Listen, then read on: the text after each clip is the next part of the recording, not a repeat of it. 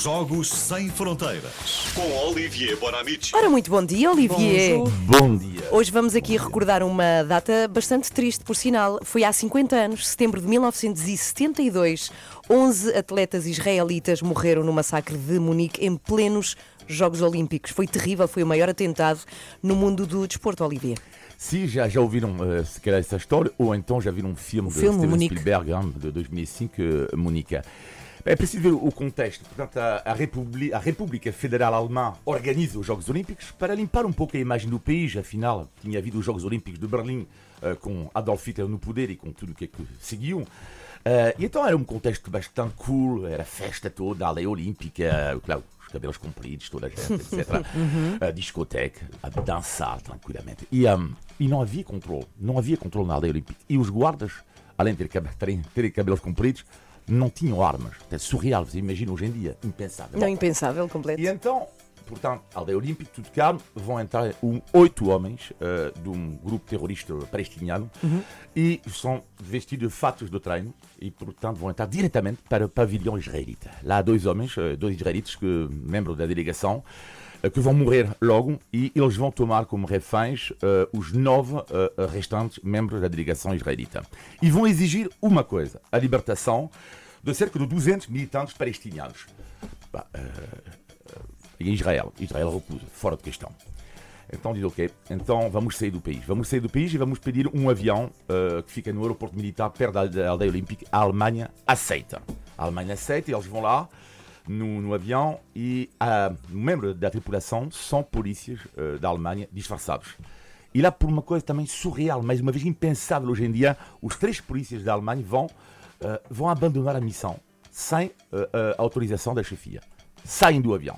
Lá os terroristas já percebem que é uma armadilha e começam um tiroteio terrível, terrível mesmo, e morrem uh, uh, todos os reféns, todos os reféns. E vão uh, ser presos três terroristas. Mas em outubro de 72, há um avião da Lufthansa que é desviado e os terroristas vão exigir a libertação dos três presos. Bah, a Alemanha, mais uma vez inacreditável, aceita isto tudo.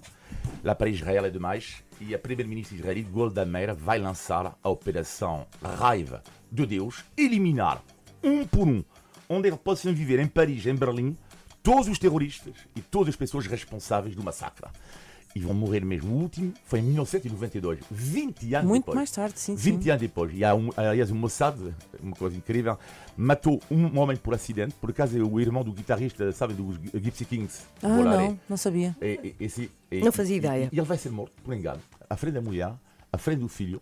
Ele não tem nada a ver com isto. Por engano? Enganaram-se. Enganaram-se. na pessoa. Enganaram-se a pessoa. É um erro do Mossad. Vão ter um processo em, eh, na Noruega. Ele foi morto na Noruega.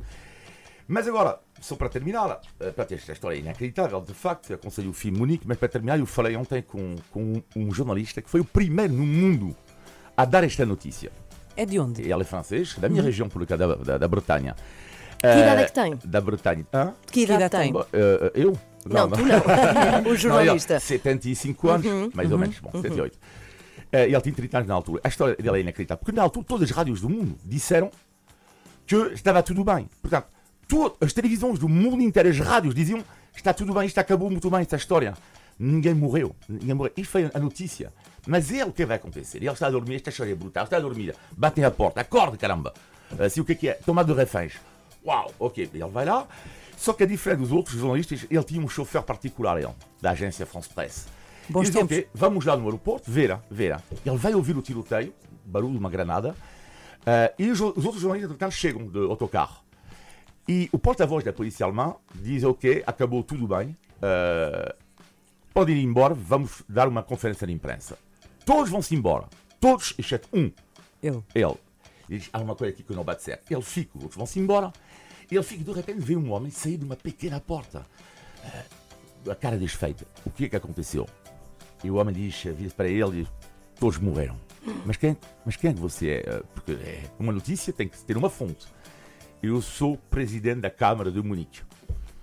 E lá o jornalista pensa assim: de duas uma, tem que ser rápido. É, não vou ter tempo de verificar esta, esta informação. Público ou não público? Porque o mundo inteiro estava a dizer a notícia contrária.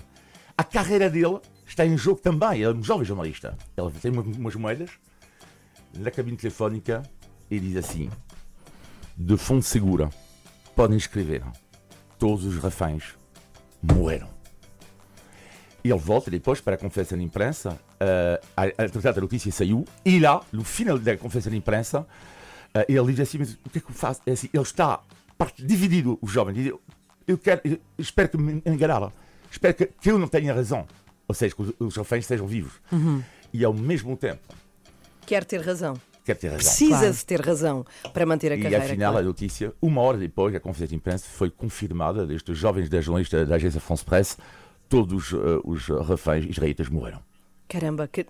está arrepiado. Ah, estamos aqui um bocadinho arrepiadas com isto. É impressionante. Olivia, impressionante. É, adeus. Até segunda-feira. É à segunda e quarta os Jogos Sem Fronteiras aqui nas três da manhã.